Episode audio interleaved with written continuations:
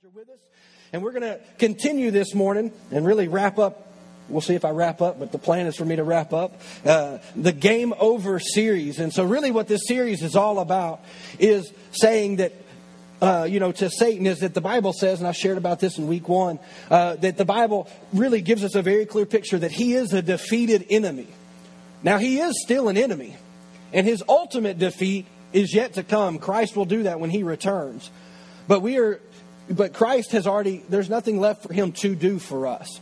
And so we do, but we have to do what? We have to enforce what Christ has made available for us in our life. And so, in other words, we're not just going to let the enemy come in and do anything that he wants and just be like, well, I guess that's just life. There are times, and I'm not saying that everything bad that happens is always the devil, because sometimes we make bad decisions, right? But there are times in our life where it's not a result of anything that we've done necessarily, even anything that somebody else has done. It's just a straight attack of the enemy. And yet the Bible gives us very clear instruction concerning this so that we can look at the enemy and say, hey, your time is up, game over. Why? Because I have a Savior who has done everything possible for me and for you to what? To live a life of victory. But yet many times we live with, and really I believe that we learn to cope or to just deal with and almost just kind of become comfortable with areas of defeat in our life that Jesus has paid the price for us to be free in. And yet we tolerate it. We allow it to persist. And sometimes that's because we don't know what the Word of God says concerning that. Maybe we don't know how to stand against it. Maybe, there's different things. But at the same time, here's what you have to know, is that Jesus paid the price thoroughly and completely for every one of us. You're like, well, what do you mean by that? I mean like mental torment. I mean like, all of these things that the enemy would try to come, even attacks in your finances. You're like, you mean the enemy can attack my finances?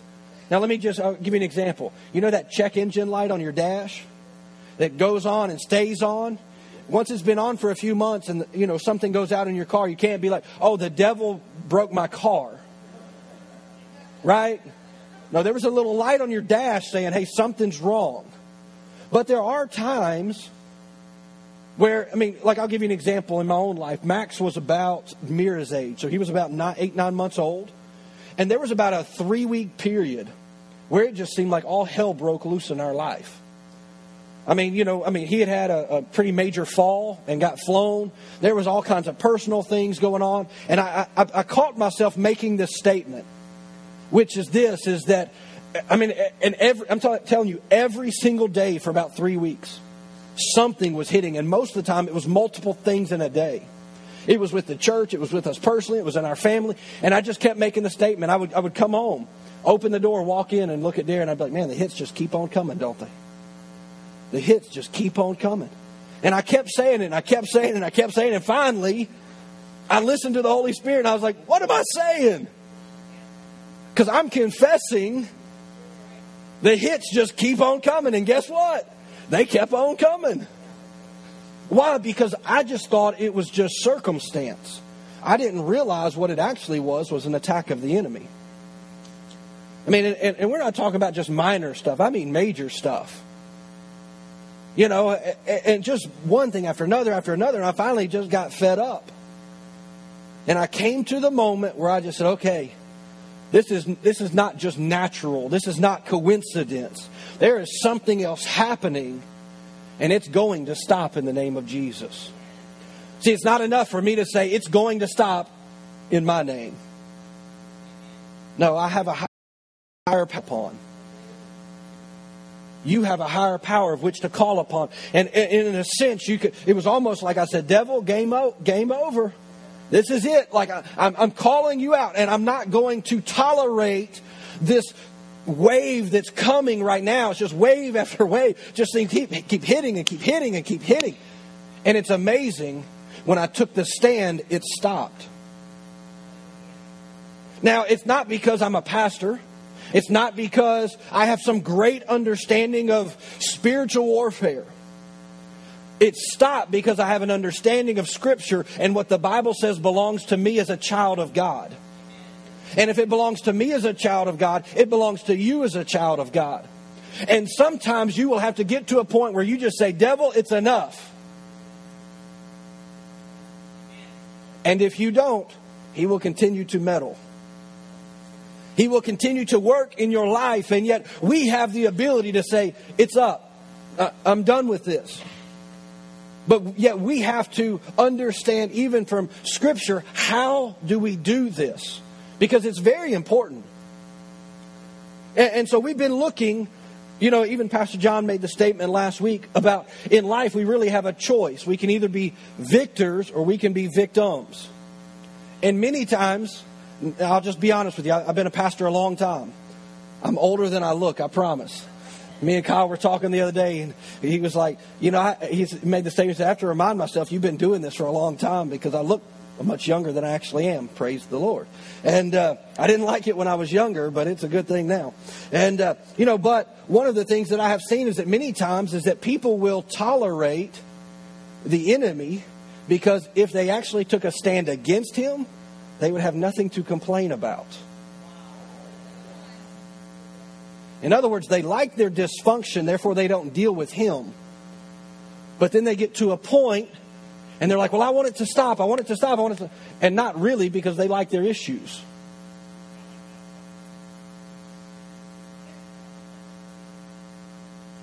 You can either like freedom or you can like your issues, but you can't have them both. Now, let me just say, we all got issues. So I'm not singling anybody out. We all got stuff that we got to deal with. But we do have a Savior who is what? Who the Bible says he right now is seated at the right hand of God.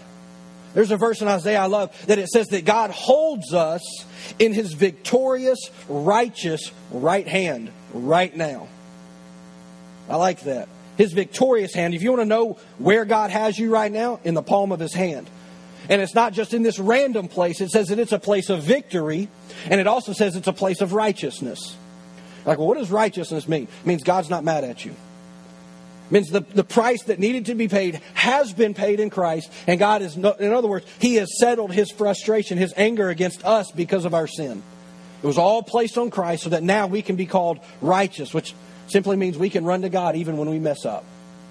Especially when we mess up. You know, if I have an understanding of my own shortcomings, of my own sins, what do? When I mess up, I run from God. But if I understand righteousness according to Scripture, when I mess up, I run to God. Because it's never about me to begin with anyways. And so it's a whole different approach of life when I understand who I've now been created to be according to the Word of God. And it will change the way that you live. It will change the way that you think. It will change the way that you behave. Simply because of understanding who you are. Now I want to share a statement with you. And this really ties back into what I shared in week one. And when I grabbed a hold of this and it finally, like I really got it, it changed me. And it's a very simple statement. Is that I'm not a son by worth. I'm a son by birth. Now, I'm not talking about a physical birth.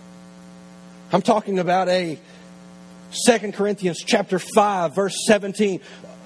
All things have become new. It's this salvation that I've come alive. It's called the new birth. I'm not a son by anything that I do or anything that I would perceive as value. I'm a son by birth. I mean, I can never imagine going to my parents, my natural parents, and saying, I'm no longer worthy to be called your son. My parents would tell me to shut up. They're just kind of blunt like that. Like, you're my boy. That's what my dad would say. I'm nearly 40 and I'm still his boy. That's what he says all the time. You're still my son. You're my son. You're my son. And yet so many times we have this idea, this thought from the enemy that says that we have to do everything right to be accepted by God. That's the exact opposite of the reality. Well, when I get better, I'm gonna come, you know, when I get my life straightened out, I'm gonna come to God. You'll never get your life straightened out without him. You never will. So we come to God. Why? Because we need his help. Here's another phrase, another quote, if you will, that it's powerful, is that our activity does not define our identity. Our activity does not define our identity. Well, but I screw up, but that doesn't mean that you are a screw up. Well, I failed. That doesn't mean you're a failure. And yet so many times we'll take on these labels that the enemy brings to us to convince us that we can never do the things that God has for us, or somehow that we're exempt from what the Bible says, and somehow we're this weird case that God says, well, I'll do that for everybody else except for you. No, our activity does not define our identity. And I see many people struggle with this. Their identity is wrapped up in something that is not God, and therefore they really get off track. Why? Because their whole identity is focused. Like, I'll give you an example naturally of this. It would be like somebody who has been an athlete all of their life, growing up, so forth, so on. Well, then they get out of high school, they quit playing sports, and it's like they don't know who they are. They're like a recovering jock, but they're not. They're like, but this is who I, this is who I am. But it's like, but what do you? And there's an adjustment that has to come. Why? Because you're no longer that athlete. Take a musician, somebody who's playing music. They lose their ability and they're lost. Why? Because their identity was their music. I mean, and I speak from experience. There was about 8 months where I just didn't preach at all. Well, the problem was my identity was behind this podium. Well, I had to deal with some things in my heart. Why? Because my activity defined my identity. And it was something that the Lord needed to work in me. Well, I guess work out of me, really, so that I could move forward. And so there's some things here that we have to understand if we're going to live a game over kind of life. And they're not rocket science per se, but it is, you have to have an understanding, like a real heart understanding, that this is true for you. And so, let me just establish this real quick. Over in 1 John, well, hold on. Let me get where I need to be. 1 John chapter 4, verse 17. It says, as we live in God, our love grows more perfect so that we will not be afraid on this day of judgment. So we can face Him with confidence. And here's the part, this last part. It says, because we live like Jesus here in the earth. Another translation says it this way. As Jesus is right now, so are we. Now, some of you, you're like, I'm not Jesus. I'm not like Him. Well, I didn't say it. The Word of God did. If you've accepted Jesus as Savior, the Bible says you are like Him right now. Like, well, I sure don't feel like Him. Well, that's the key word, feel. There's lots of days I don't feel the right way. But yet I have to make a decision that I'm going to go to what I know to be true, not what I feel, because my feelings will lie to me. They will. They'll cause you to think and do all kinds of crazy things. So, if we're just like Jesus, and that's what the Bible says, that we are to be just like Him in the world today, well, why did Jesus come? Now, there's lots of answers to that. Well, He came for salvation. He came for this. He came for that. Over in 1 John chapter 3, verse 8, it says this, the second part of the verse. It says, the Son of God, being Jesus, came to destroy the works of the devil. If you want to know why Jesus came, that's it. That's the most specific definition I can find in Scripture. Jesus came for one reason, to thump the devil on the head. And that was actually... God said that in Genesis, by the way, in the very beginning. He said, you'll bruise His heel, but He's going to crush your head. It's the very reason that Christ came, and yet we are to be like Christ. And yet we many times don't feel that way. And so we read Jesus throughout Scripture, and we're like, man, that would be amazing. That would be so awesome if I could just be like Jesus. You can be.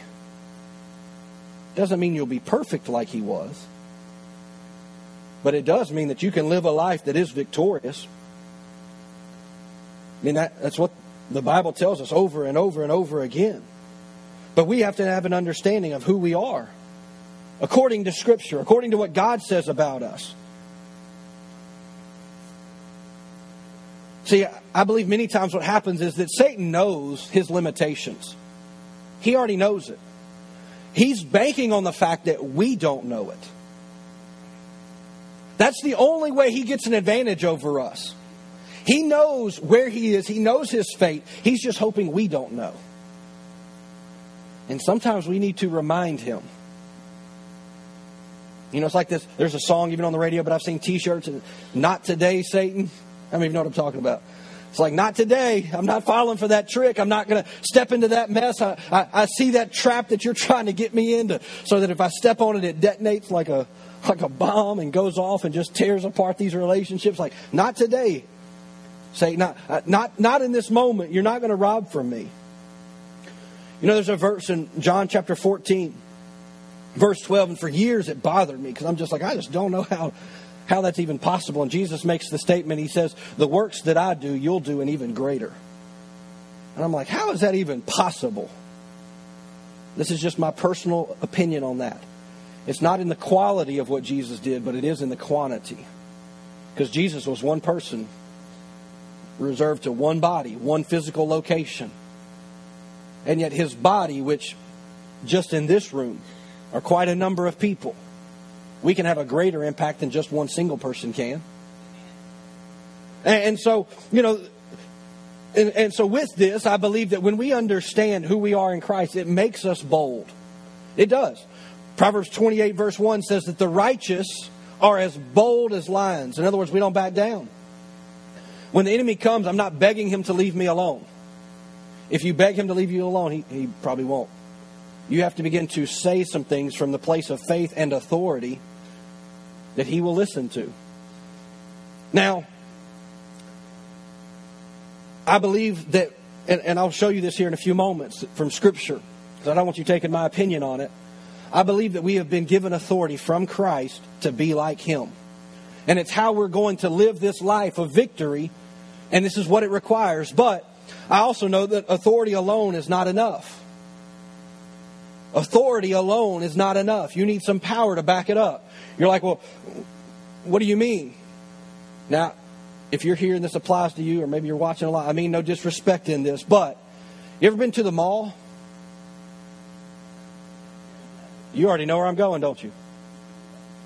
There's a officer there who has a badge, but he has no gun. Okay? No gun. He has authority to say stop, but you're not going to motivate me to stop, because what are you going to do? You're going to run me down? I think I'm quicker than you. Right? He has authority within the mall, but yet he has no power really. You know what I'm saying? You see what I'm saying? And many times what happens for us as believers, we don't realize we have authority, and we definitely don't realize that we actually have the power to back it up. So we have to come to an understanding that God has what? Given us authority and given us power. And so it's important that we understand this, because authority without power is like having a badge without a gun. And yet many Christians run around, leave me alone, devil, leave me alone. Like, I command you in the name of Jesus, and Pastor David and Pastor John talk about, just leave me alone. Just please, I beg you. As opposed to standing up as a redeemed child of God and saying, I've had enough. In the name of Jesus, you will stop. There's a big difference. There's a huge difference. And not only understanding that you have authority, but also realizing that the very power of heaven is there to back you up. I mean, the Holy Spirit, who is God, lives on the inside of you right now. That when you would begin to declare God's word over your life and over circumstances, it's like Jesus himself speaking it. Like, I don't know about all this. I can only tell you that I've seen it work in my own life. I've seen it work in many other people's lives. Pastor John shared the story of Miss Becky, and Pastor Sam's wife was in a really bad wreck, and she just began to call out to the name of Jesus. Now, he didn't go into all the details. Lainey was dead on the scene. She's alive and whole and well today. I mean, Miss Becky had broke her back. I mean, it was There was all kinds of things going on. And yet she began to call out on the name of Jesus. Why? Because that's where our help comes from. It's an unbelievable thing. Let me read you a passage of Scripture of some guys that really could have used what I'm sharing with you this morning, and yet they were just some church folks, but just had not a whole lot of sense about them. But in Acts chapter 19, starting in verse 11, this is a story of 7 brothers who were the son of a preacher. He was a priest, and it says that God gave Paul the ability to perform unusual miracles. It says in verse 12, when handkerchiefs or aprons were merely touched his skin and were placed on sick people, they were healed of their diseases and evil spirits were expelled.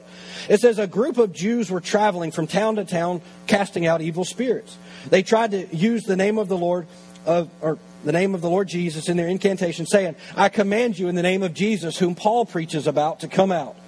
Verse 14, 7 sons of Sceva, a leading priest, were doing this. But one time, when they tried it, the evil spirit responded and says, I know Jesus and I know Paul, but who are you?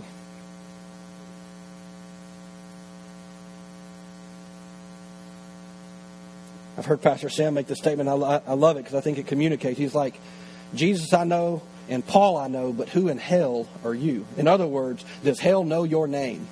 Because hell knows the name of Jesus. Hell knew the name of Paul. And he was like, we don't know you. You're just an imposter, right? And then it says, when the man with the evil spirit leaped on them and he overpowered them and attacked them with such violence that they fled the house and were naked and battered. How embarrassing. I mean, how embarrassing. 7 guys got jumped by one. What happened? They were trying to do something in the name of Jesus that Paul preached about. The problem was they didn't know Jesus. That's the difference. And yet these were church people. Their dad was a preacher. And you're like, oh, that's kind of cool. Let's go try that. That doesn't have to be us. It shouldn't be us. The devil should never have the upper hand in our life. And if he gets it, we should take it right back from him. Because it's our right as children of God. Now let me read you a couple scriptures here about this. In Luke chapter 10 verse 19 it says this. This is Jesus speaking to the disciples, which if you're a child of God this morning, that includes you. He says, look, I have given you authority over all the power of the enemy. All the power of the enemy. It says so that you can walk on among snakes and scorpions and crush them, and nothing will injure you. Now that's not talking about physical snakes and scorpions. It's actually talking about demonic presence and power. And yet here he says, I've given you authority over all of them. I mean, would you let just some random stranger walk into your kitchen, start fixing themselves a meal, and just go sit on the couch and be like, hey, you want to make me an egg while you're at it? No, I'm going to remove them from my home with force if necessary. Why? Because it's my house. It's not their house. It's not their food. It's not their kitchen. So what is it? I'm exerting the authority of what? What belongs to me. You're trespassing.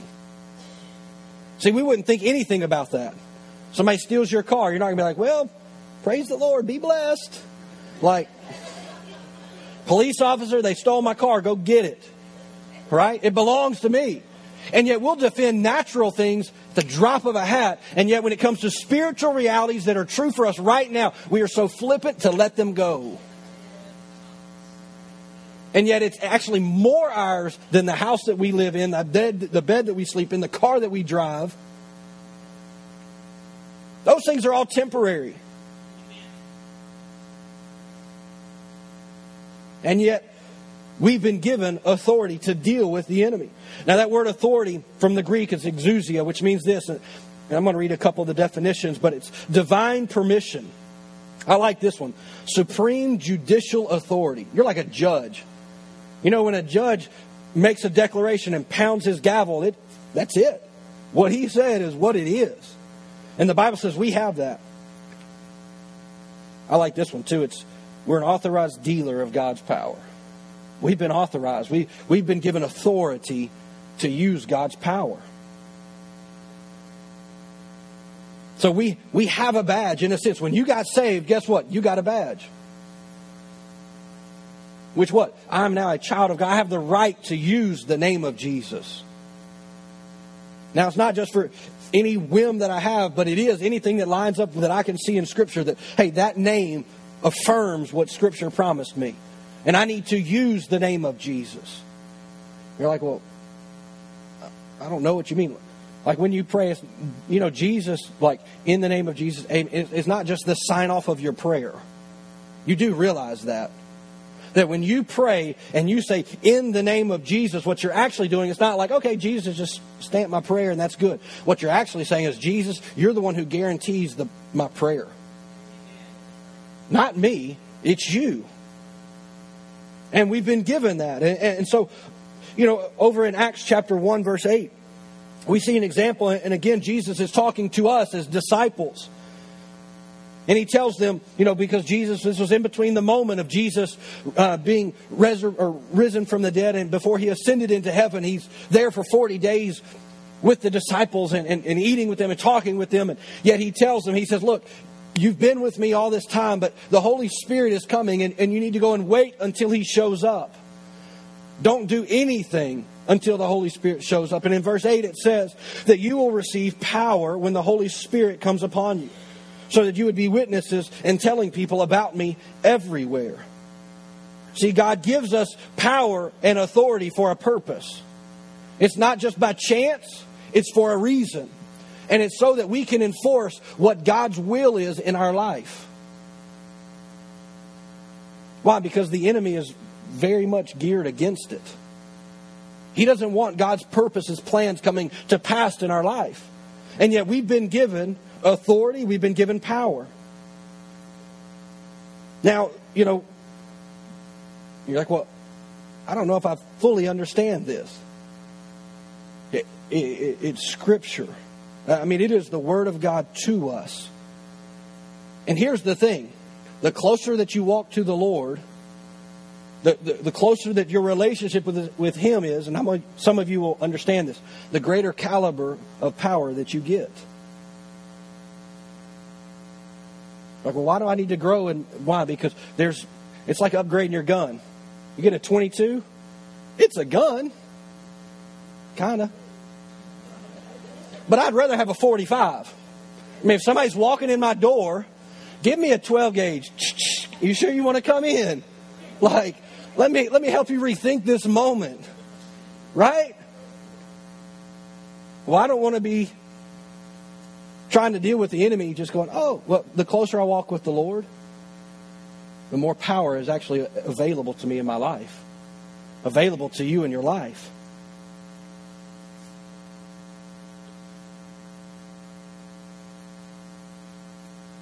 See, there's so many times that I believe that the enemy gets the upper hand simply because we don't recognize it. We just think, well, life's just happening. These circumstances are just coming, and yet we never stop to say, Lord, is there something else going on? I mean, Ephesians talks about this. It says that we wrestle not against flesh and blood. We're not in a physical fight, but against principalities and powers and rulers of this world, because the devil is still the god of this world currently. Now, there's a time frame on that, but as of right now in this moment, but the Bible says that we're no longer under the control of this world, that we've been redeemed, we've been bought back, we've been brought out of the control of this world. It actually goes as far as to call us aliens and foreigners here. That's the way Peter said it. So we have to live differently according to different rules. And yet we've been given this ability.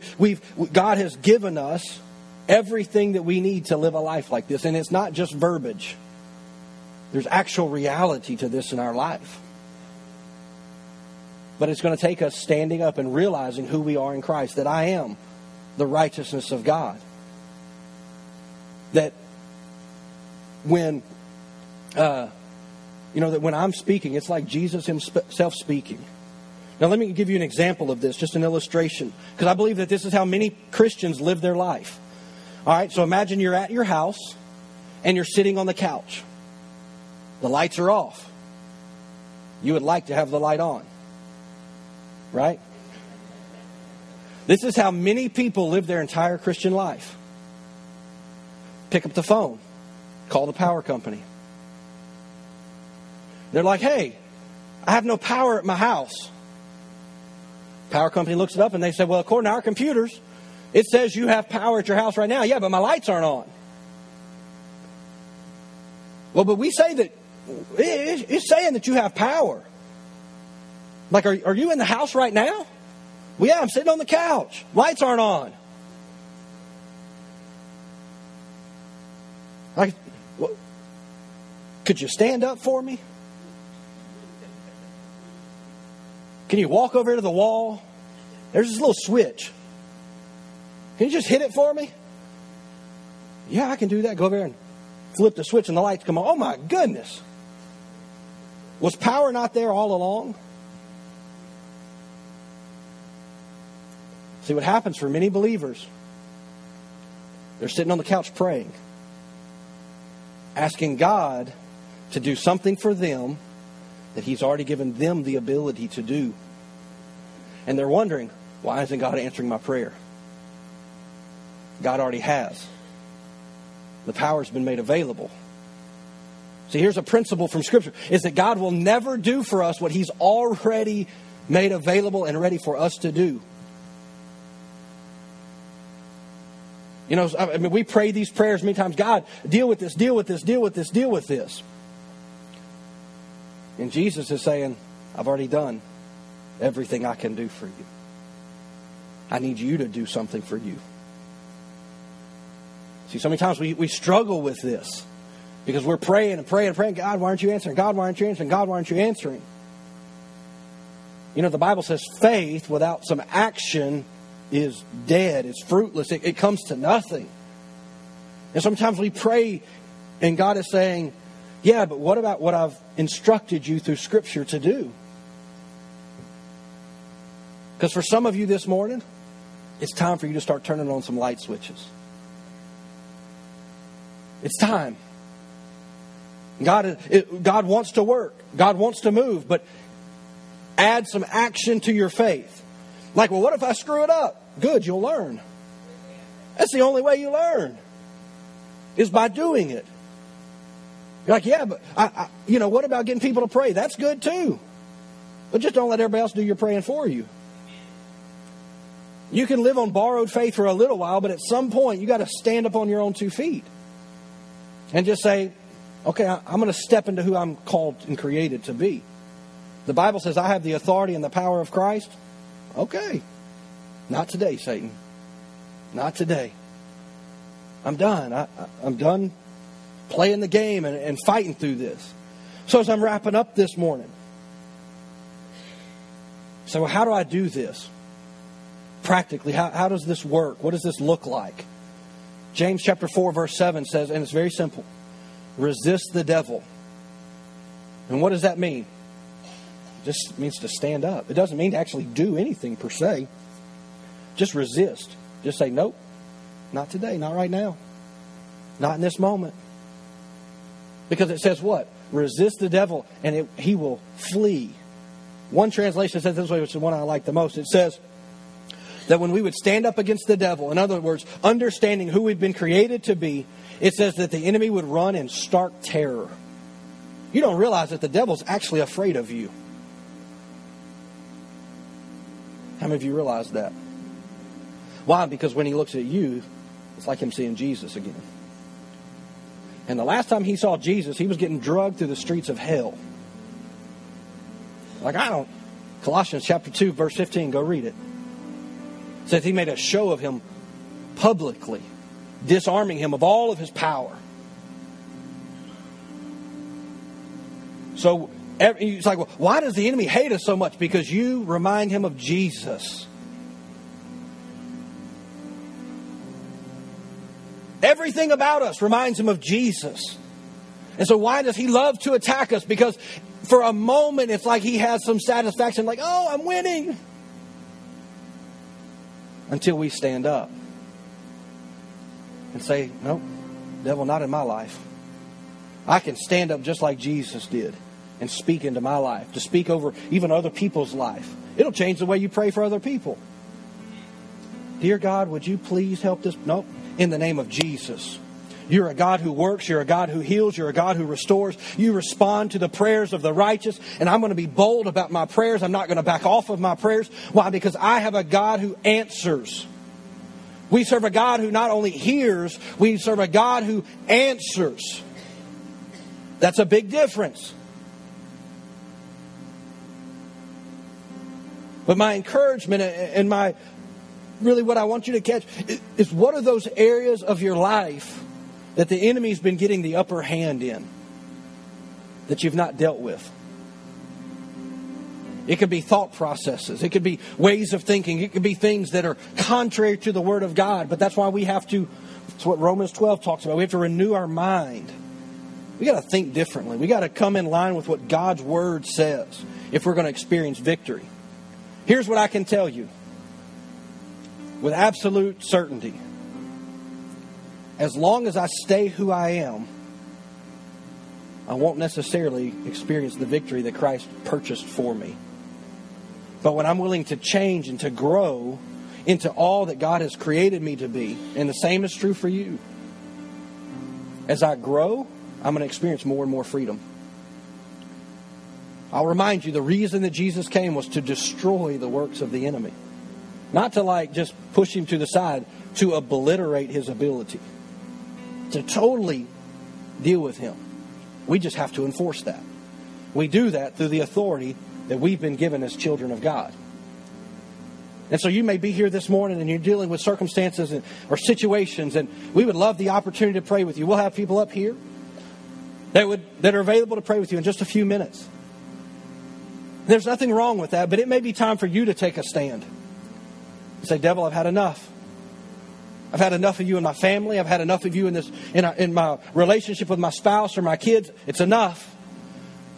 The Bible, I didn't have time to get into it this morning, but it says, it gives us the instruction in Matthew 18:18. It says, whatever you bind on earth will be bound in heaven. Whatever you loose on earth will be loosed in heaven. Literally what it's saying is, whatever you authorize on earth, God will authorize in heaven.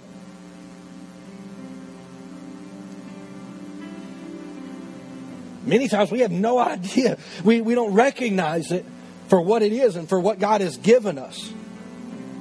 But it may be time for you to take a stand. And there's nothing wrong with getting somebody else to come into agreement with you. We believe in the power of prayer. But it may be time for you to take a stand and just say, nope, devil, I'm done. I'm done. You know, and there may be some of you here this morning, and I realize in a room of this size with this many people that, man, that all sounds great and good. How do I do that? It starts very simply here. You've got to become a child of God. Because without surrendering your heart to Him, there is no righteousness. There is no authority. And if you're not righteous, you can't have the power of God. Because that's what the sons of Sceva were trying to do. They were trying to do what I'm telling you. The problem was they lacked the credentials. They didn't have the badge, and they definitely didn't have the gun. And that's why they got their tail kicked. And there's a lot of people who live their whole life that way. They're like, well, I'm a good person and I pray. God will help me. And I'm not saying that He necessarily won't, but what I am telling you is that you're kind of rolling the dice. Maybe God will, maybe God won't. When you're a child of God, the Bible says He watches over His Word in our life to bring it about. And that's where it starts. Like, well, how do I get this authority? You simply surrender your life to the Lord. And in that moment, the Bible says that what happens? That we receive Him as Savior. That we become a new creation in Him. Old things have passed away. All things have become new. In that moment, you get authority. See, you're like, well, what about the power part? You get that when you're saved, yes, but also believe in the baptism of the Holy Spirit. And that's a whole other, kind of calibering up. It's taking a bigger gun. You say, I don't know what that is. I would encourage you to get in conversation with somebody. Why? Because that's power. I mean, that's what Acts 1:8 is actually talking about. It says you will be in